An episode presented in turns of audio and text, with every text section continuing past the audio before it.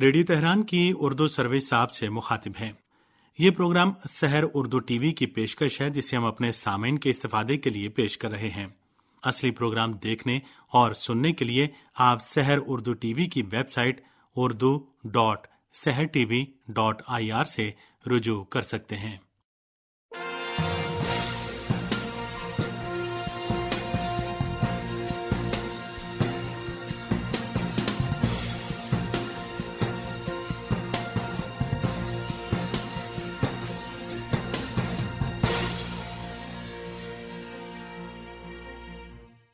بسم اللہ الرحمن الرحیم، درود و سلام ہو محمد وآل محمد پر ناظرین۔ السلام علیکم۔ میں علی عباس رضوی پروگرام انداز جہاں لے کر آپ کی خدمت میں حاضر ہوں۔ امید ہے کہ جہاں بھی ہوں گے انشاءاللہ ہمیشہ کی آج بھی بخیر و عافیت ہوں گے۔ ہمارے آج کے پروگرام کا موضوع ہے، مجلس وحدت مسلمین پاکستان کے سیکرٹری جنرل علامہ ناصر عباس جعفری کی بھوک ہڑتال۔ اس موضوع پر ہم گفتگو کریں گے اپنے معزز مہمانوں سے، تو ملاحظہ فرمائیے انداز جہاں۔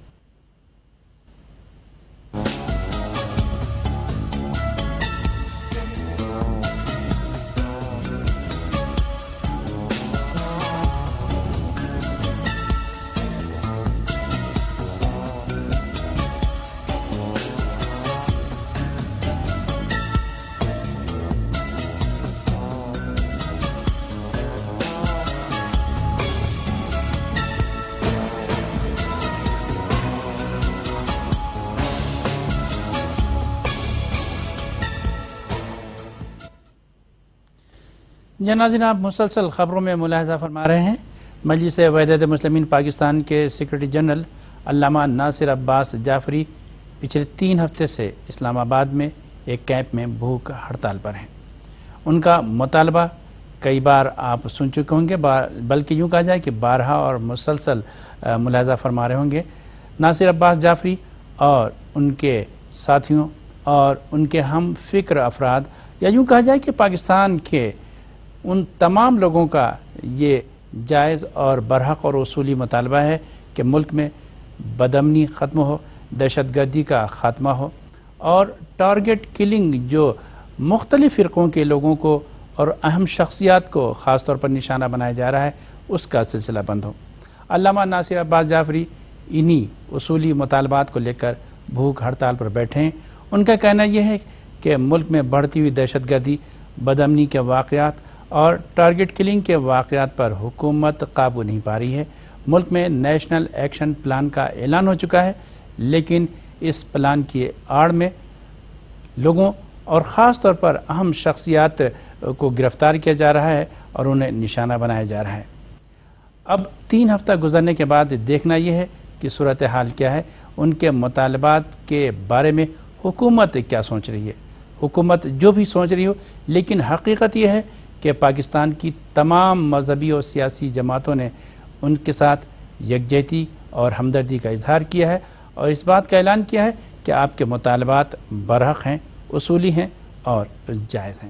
جب پوری پاکستان کی مذہبی اور سیاسی جماعتیں اس بات کی تائید کر رہی ہیں کہ علامہ ناصر عباس جعفری کے مطالبات اصولی ہیں، جائز ہیں، برحق ہیں، تو آخر اتنا لیت لال حکومت کی طرف سے کیوں کی کیا جا رہا ہے اور حکومت اب تک ان کے مطالبات کو پورا کرنے میں کیوں یوں کہا جائے کہ لیت لال سے کام لے رہی ہے یا مطالبات پورے کرنے سے کیوں گریزہ ہیں؟ یہ اور جیسے دیگر سوالات ہیں جن کا ہم جواب تلاش کرنے کی کوشش کریں گے اپنے آج کے اس پروگرام میں اور اس کے لیے ہم نے یہاں اپنے اسٹوڈیو میں دعوت دی ہے انتہائی معزز مہمان یا یوں کہا جائے کہ مجلس وحدت مسلمین پاکستان کے امور خارجہ کے سربراہ جناب ڈاکٹر سید شفقت حسین شیرازی صاحب کو اور اسلام آباد اسٹوڈیو میں موجود ہوں گے۔ مجلس وحدت مسلمین پاکستان صوبہ پنجاب کے سیکرٹری جنرل جناب محمد اصغر عسکری صاحب۔ ہم ان دونوں مہمانوں سے گفتگو کریں گے اپنے آج کے اس پروگرام میں۔ اور اب آتے ہیں اپنی گفتگو کی طرف۔ جیسا کہ میں نے آپ کی خدمت میں عرض کیا کہ یہاں ہمارے اسٹوڈیو میں موجود ہیں۔ مجلس وحدت مسلمین پاکستان کے امور خارجہ کے انچارج جناب ڈاکٹر شفقت حسین شیرازی صاحب۔ السلام علیکم جناب۔ وعلیکم السلام۔ جی ڈاکٹر صاحب میں آپ سے پوچھنا چاہوں گا کہ جو مطالبات رکھے ہیں آپ لوگوں نے اور خاص طور پر علامہ ناصر عباس جعفری صاحب نے حکومت کے سامنے کیا وہ اتنے سنگین ہیں کہ حکومت انہیں پورا نہ کر سکے؟ جی بسم اللہ الرحمن الرحیم۔ سب سے پہلے آپ کا شکریہ اور آپ کے ناظرین کا۔ ہم ان مطالبات کا کئی پریس کانفرنسز کے اندر، میڈیا کے مختلف وسائل کے اندر بار بار اعلان بھی کر چکے ہیں، حکومت کو بتا بھی چکے ہیں۔ اور پاکستان کے تمام تر سیاسی لیڈران اور نون لیگ کے علاوہ تقریباً پاکستان کی کوئی ایسی پارٹی نہیں ملتی کہ جو پارلیمنٹ کے اندر ہو یا پارلیمنٹ سے باہر ہو، جنہوں نے آ کر ہماری حمایت اور تائید نہ کی ہو۔ اور سب کہتے ہیں آ کر کہ آپ کے مطالبات جائز ہیں، آئینی ہیں اور آپ کے مطالبات حکومت کو قبول کرنے چاہیے تو اس لحاظ سے ایک سیاسی اجماع بھی پاکستان کے اندر قائم ہے، ہماری حمایت کے حوالے سے۔ اور اس لحاظ سے مطالبات کو اتنے سخت نہیں ہیں، کیونکہ یہ پاکستان کے آئین کا تقاضا ہے، دستور کا تقاضا ہے، اور ہر وہ حکومت کہ جو اپنی عوام کو امن دینے کے لیے مخلص ہوتی ہے، وہ یہ کام بغیر مطالبہ کیے ہوئے بھی کرتی ہے۔ ہمارے مطالبات کیا ہیں؟ کہ پارا چنار کے اندر اگر کچھ کالی بھیڑوں نے آرمی اور پاکستان کی شیعہ عوام کے درمیان سوئے تفاہم پیدا کرنے کے لیے، دوری پیدا کرنے کے لیے، ضرب ضربہ لگانے کے لیے عوام نہتی عوام کو قتل کیا ہے، ہم کہتے تحقیق ہو اور وہ مظاہرین کہ جو پرامن تھے، جن کے پاس پتھر بھی نہیں تھا، لاٹھی بھی نہیں تھی، جو آج بنو کی جیل میں ہیں، وہ سارے آزاد ہوں۔ پاکستان میں ظلم یہ ہے کہ پہلے ظلم بھی کرتے ہیں، پھر جو بے گناہ لوگ ہوتے ہیں، ان کو جیلوں میں ڈالتے ہیں۔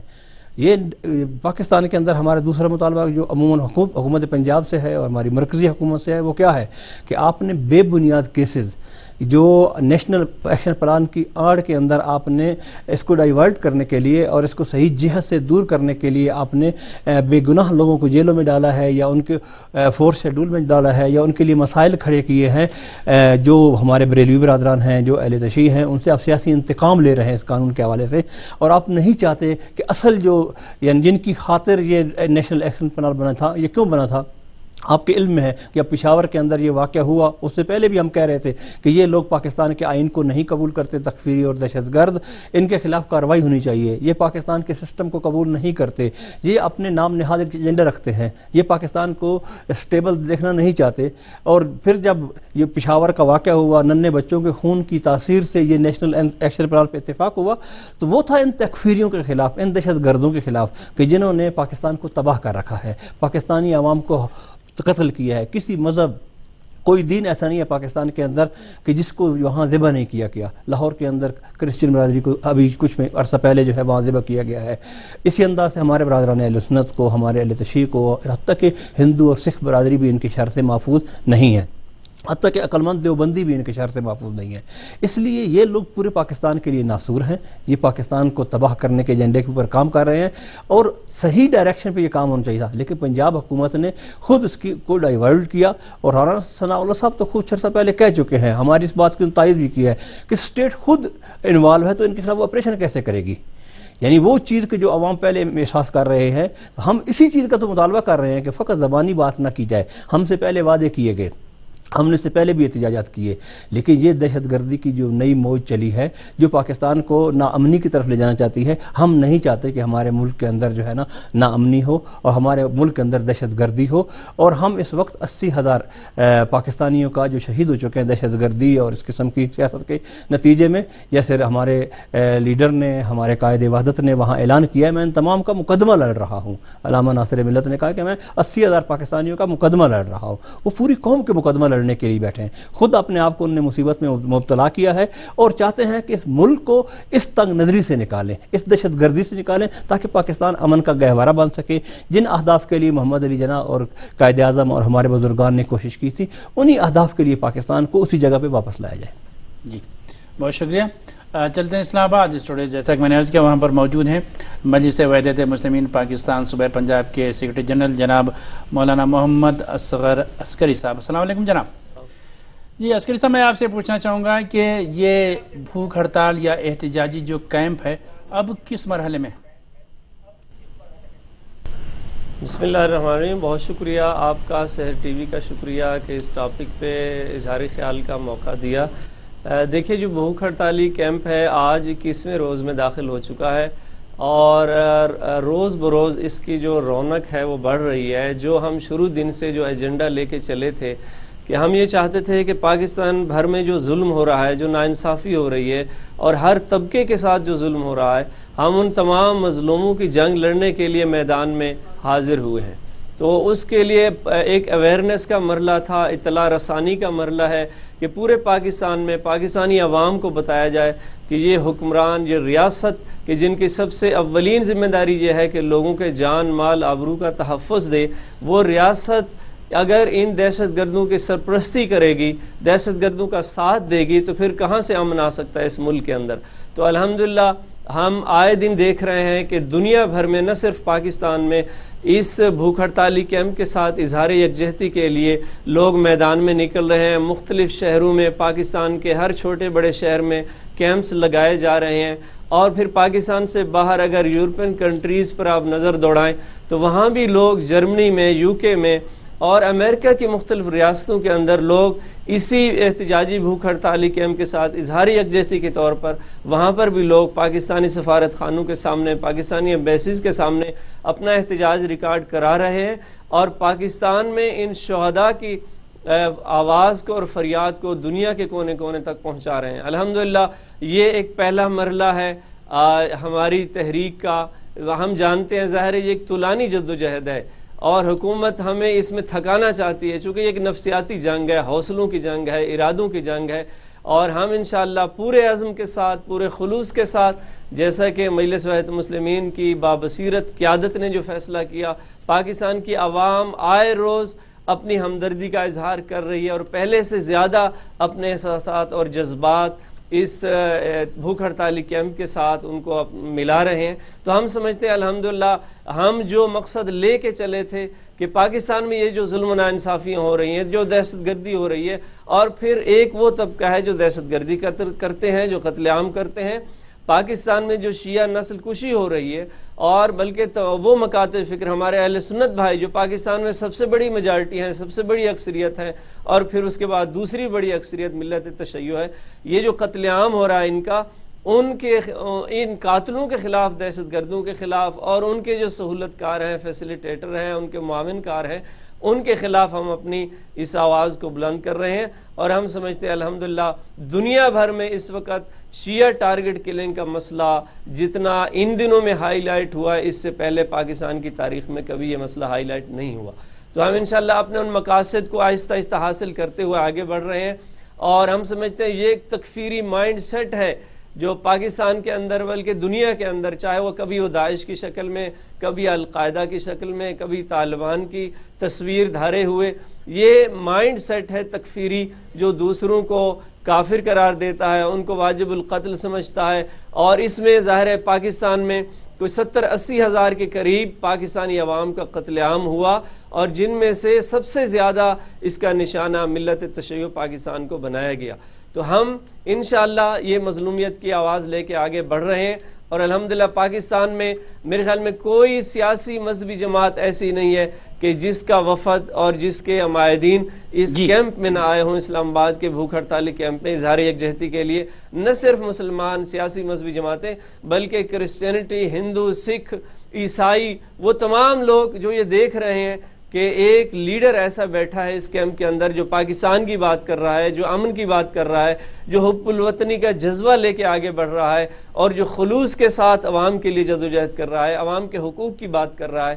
تو تمام طبقات پاکستان میں نہ صرف سیاسی مذہبی جماعتیں بلکہ سول سوسائٹی اور ہیومن رائٹس کی وہ تنظیمیں، وہ تمام لوگ اظہار یکجہتی کے لیے آ رہے ہیں اور ہم سمجھتے ہیں الحمدللہ ہم اپنے مقصد میں کامیابی سے آگے بڑھ رہے ہیں اور انشاءاللہ جو اگلا مرلہ ہوگا، اس میں انشاءاللہ ہم اپنا بہتر نتائج کو حاصل کر سکیں گے۔ جی۔ بہت شکریہ۔ ڈاکٹر صاحب، دیکھیے، اس قسم کے جب مظاہرے ہوتے ہیں، احتجاج ہوتا ہے، بھوک ہڑتال ہوتی ہے اس میں ہر طرح کے امکانات کو مد نظر رکھا جاتا ہے۔ ظاہر ہے کہ آپ اس امید کے ساتھ اس یقین کے ساتھ بیٹھے ہیں کہ آپ کے مطالبات پورے ہوں گے، ان کو سنا جائے گا، ان کو تسلیم کیا جائے گا۔ فرض کر لیں کہ اگر آپ کے مطالبات پورے نہ ہوئے تو اگلا قدم کیا ہوگا؟ دیکھیں اس کا بھی اعلان ناصر علت کر چکے ہیں۔ ان نے کہا ہے کہ یہ حوصلوں کی جنگ ہے۔ ہمیں اگر یہاں پہ سو دن بھی بیٹھنا پڑے، ایک سال بھی بیٹھنا پڑے، تو ہم بیٹھنے کے لیے تیار ہیں۔ ہم کیونکہ پاکستان کے اندر پر امن جدوجہد کے قائل ہیں، اسی پہ ہی ایمان رکھتے ہیں۔ لیکن حکمرانوں کو اس دن سے ڈرنا چاہیے کہ جب پاکستان کی عوام اگر یعنی بڑی تعداد میں سڑکوں پہ نکل آئی اور پاکستان کے لیے اور مسائل بھی کھڑے ہو سکتے ہیں اور پاکستان یعنی مختلف برانوں کے اندر مزید بھی جا سکتا ہے، تو یہ حکمرانوں کی نااہلی ہوگی۔ جب حکمران عوام کے رائے کا احترام نہیں کرتے، جب پاکستان کے عوام کو سکون اور سکھ نہیں دیتے، جب اس انداز سے متکبرانہ اور اصطلاح کے حوالے سے اوپر سے آ کر بات کرتے ہیں، اپنے اب ایک بندہ بیٹھا ہے اسلام آباد کے اندر اور وہ جائز مطالبات کر رہا ہے، تو اسلام آباد کے ایوانوں کے اندر بیٹھے ہوئے حکمران۔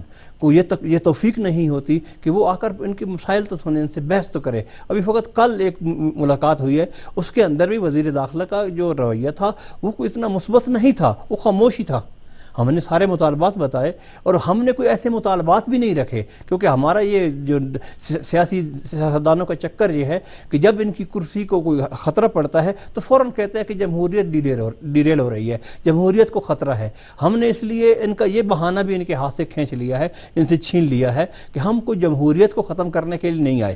ہم پاکستان کے اندر کسی نظام کو اور بڑی تبدیلی کے لیے نہیں آئے۔ ہمارے تو محدود مسائل ہیں، مشکلات ہیں جو جینون ہیں۔ جس کے ہمارے پاس آداد و شمار ہیں اور وقائع ہیں۔ وہ تمام تر اوراق ہمارے سامنے ہیں۔ آئیں ان پر بات کریں۔ کے پی کے پی کی حکومت آئی۔ وہاں پہ وزیر اعلیٰ کے ساتھ ہمارے ڈیلیگیشن بیٹھا کمیٹیز بنی، ایک پیش رفت ہوئی۔ اب دیکھتے ہیں کہاں تک اس کی کامیابی ہوتی ہے۔ ان کو بھی ہم نے یہ کہا کہ یہ بھوک ہڑتالی کے ہم جاری ہے اور ہم دیکھ رہے ہیں کہ آپ نے جو وعدے کیے ہیں، یہ کب تک اس پر عمل ہوگا۔ عمران خان نے کم از کم آ کر جمع مردی کا مظاہرہ کیا، معذرت کی تشیع سے آ کر کہ مجھے نہیں احساس تھا کہ اس انداز سے تشیع کو قتل کیا جا رہا ہے اور اتنا بڑا ڈیر اسمیل خان کے اندر ظلم ہوا اور یہ ساری باتیں ہوئی ہیں۔ یہ لا علمی ان کی یعنی نہ ہونا، یہ ان کی اپنی خامی، اپنی جگہ پر، لیکن کم از کم اس کو احساس تو ہوا ہے۔ لیکن نون لیگ کو تو بھی احساس بھی نہیں ہوا۔ ان کی وزراء اسلام آباد میں بیٹھے ہوئے ہیں، ان کی حکومت پنجاب کے اندر موجود ہے۔ نہ پنجاب کی حکومت ٹس سے مس ہو رہی ہے اور نہ ہی مرکزی حکومت۔ حالانکہ پنجاب پنجاب کے اندر بڑی پروٹیسٹ ہو رہی ہے۔ وہاں بھی ہمارا کیمپ موجود ہے پریس کلب کے سامنے۔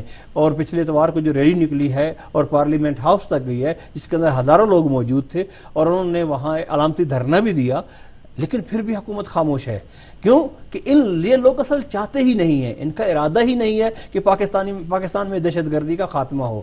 ہمیں تو یہ نظر آ رہا ہے کہ حقیقت میں یہ ان دہشت گردوں کا کہیں سیاسی چہرہ تو نہیں۔ کیونکہ ان کی جو سوچ ہے، جن کا جو انداز ہے معاملات کو ڈیل کرنے کا، یہ اس انداز، یہ ان کو سہولت کار بنے ہوئے ہیں۔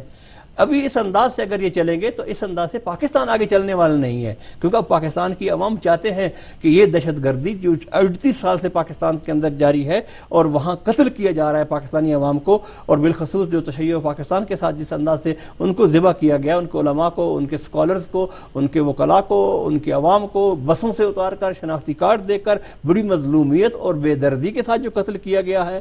ابھی کل کا واقعہ یعنی وہ کیا چاہتے ہیں کہ پاکستان کے اندر وہی حالات پیدا ہوں کہ جو باقی ممالک کے اندر، مشرق وسطی کے اندر ہیں، ہم انشاءاللہ کوشش کریں گے۔ اگر حکمران چاہیں گے بھی صحیح، جو اس وقت پاکستان کے اندر، اسلامی پارٹیوں کے اندر آپس میں قربت ہے۔ جو ہماری اور ہمارے برادران اہل سنت کے اندر جو قربت ہے اور جو پہلے دن سے وہ آ کر ہمارے ساتھ مل کر ہم حمایت کا اور تائید کا اعلان کر رہے ہیں۔ ہم اس وقت شیعہ اور سنی پاکستان کے اندر متحد ہیں۔ پاکستان کی اقلیتیں بھی ہمارے ساتھ متحد ہیں اور پاکستان کی سیاسی پارٹی ہم سب ایک پیج پہ آ چکے ہیں۔ اب تکفیریت مزید آگے نہیں بڑھ سکتی۔ اگر نواز شریف اور نون لیگ بچانا بھی چاہیں گے، شہباز شریف چاہے گا کہ ان کو بچائے تو نہیں بچا سکتے۔ بہت بہت شکریہ آپ کا۔ جناب ڈاکٹر شفقت حسین شیائی صاحب آپ نے اپنا قیمتی وقت ہمیں عنایت کیا۔ آپ کافی طویل راستہ طے کر کے ہمارے اسٹوڈیو آئے بہرحال زحمت کی۔ خدا عالم آپ کو آپ کا شکریہ آپ کے اس پروگرام کا آپ کے ناظرین و مشاہدین کا شکریہ۔ بہرحال ہماری دعا ہے کہ جہاں جہاں بھی مظلوموں کے حامی نیک مقاصد کو آگے لے کر بڑھ رہے ہیں جیسا کہ علامہ ناصر عباس جعفری صاحب یا نائجیریا میں آیت اللہ ابراہیم زکزکی صاحب یا بحرین میں ان دنوں جو کچھ ہو رہا ہے، جس طرح سے شیخ علی سلمان کی سزائے قید کی مدت میں ظاہر توسیع کی گئی، بڑھائی گئی۔ ظاہر ہے کہ یہ سارے علماء، شخصیات، لیڈران، قائدین عوام کے حقوق کے لیے جد و جہد کر رہے ہیں۔ ہم سب ان کے کامیابی کے لیے دعا گو ہیں اور یقیناً قوم جب اعلیٰ مقصد کے لیے سڑکوں پر اتر آتی ہے اور نیک مقاصد کے لیے میدان عمل میں اتر آتی ہے، تو بڑی سے بڑی قوتوں اور حکومتوں کو قوم کے مطالبات کے سامنے گھٹنے، ٹیکنے پڑتے ہیں۔ اگلے پروگرام تک کے لیے مجھے بات دیگر ساتھیوں کو اجازت دیجیے۔ خدا حافظ۔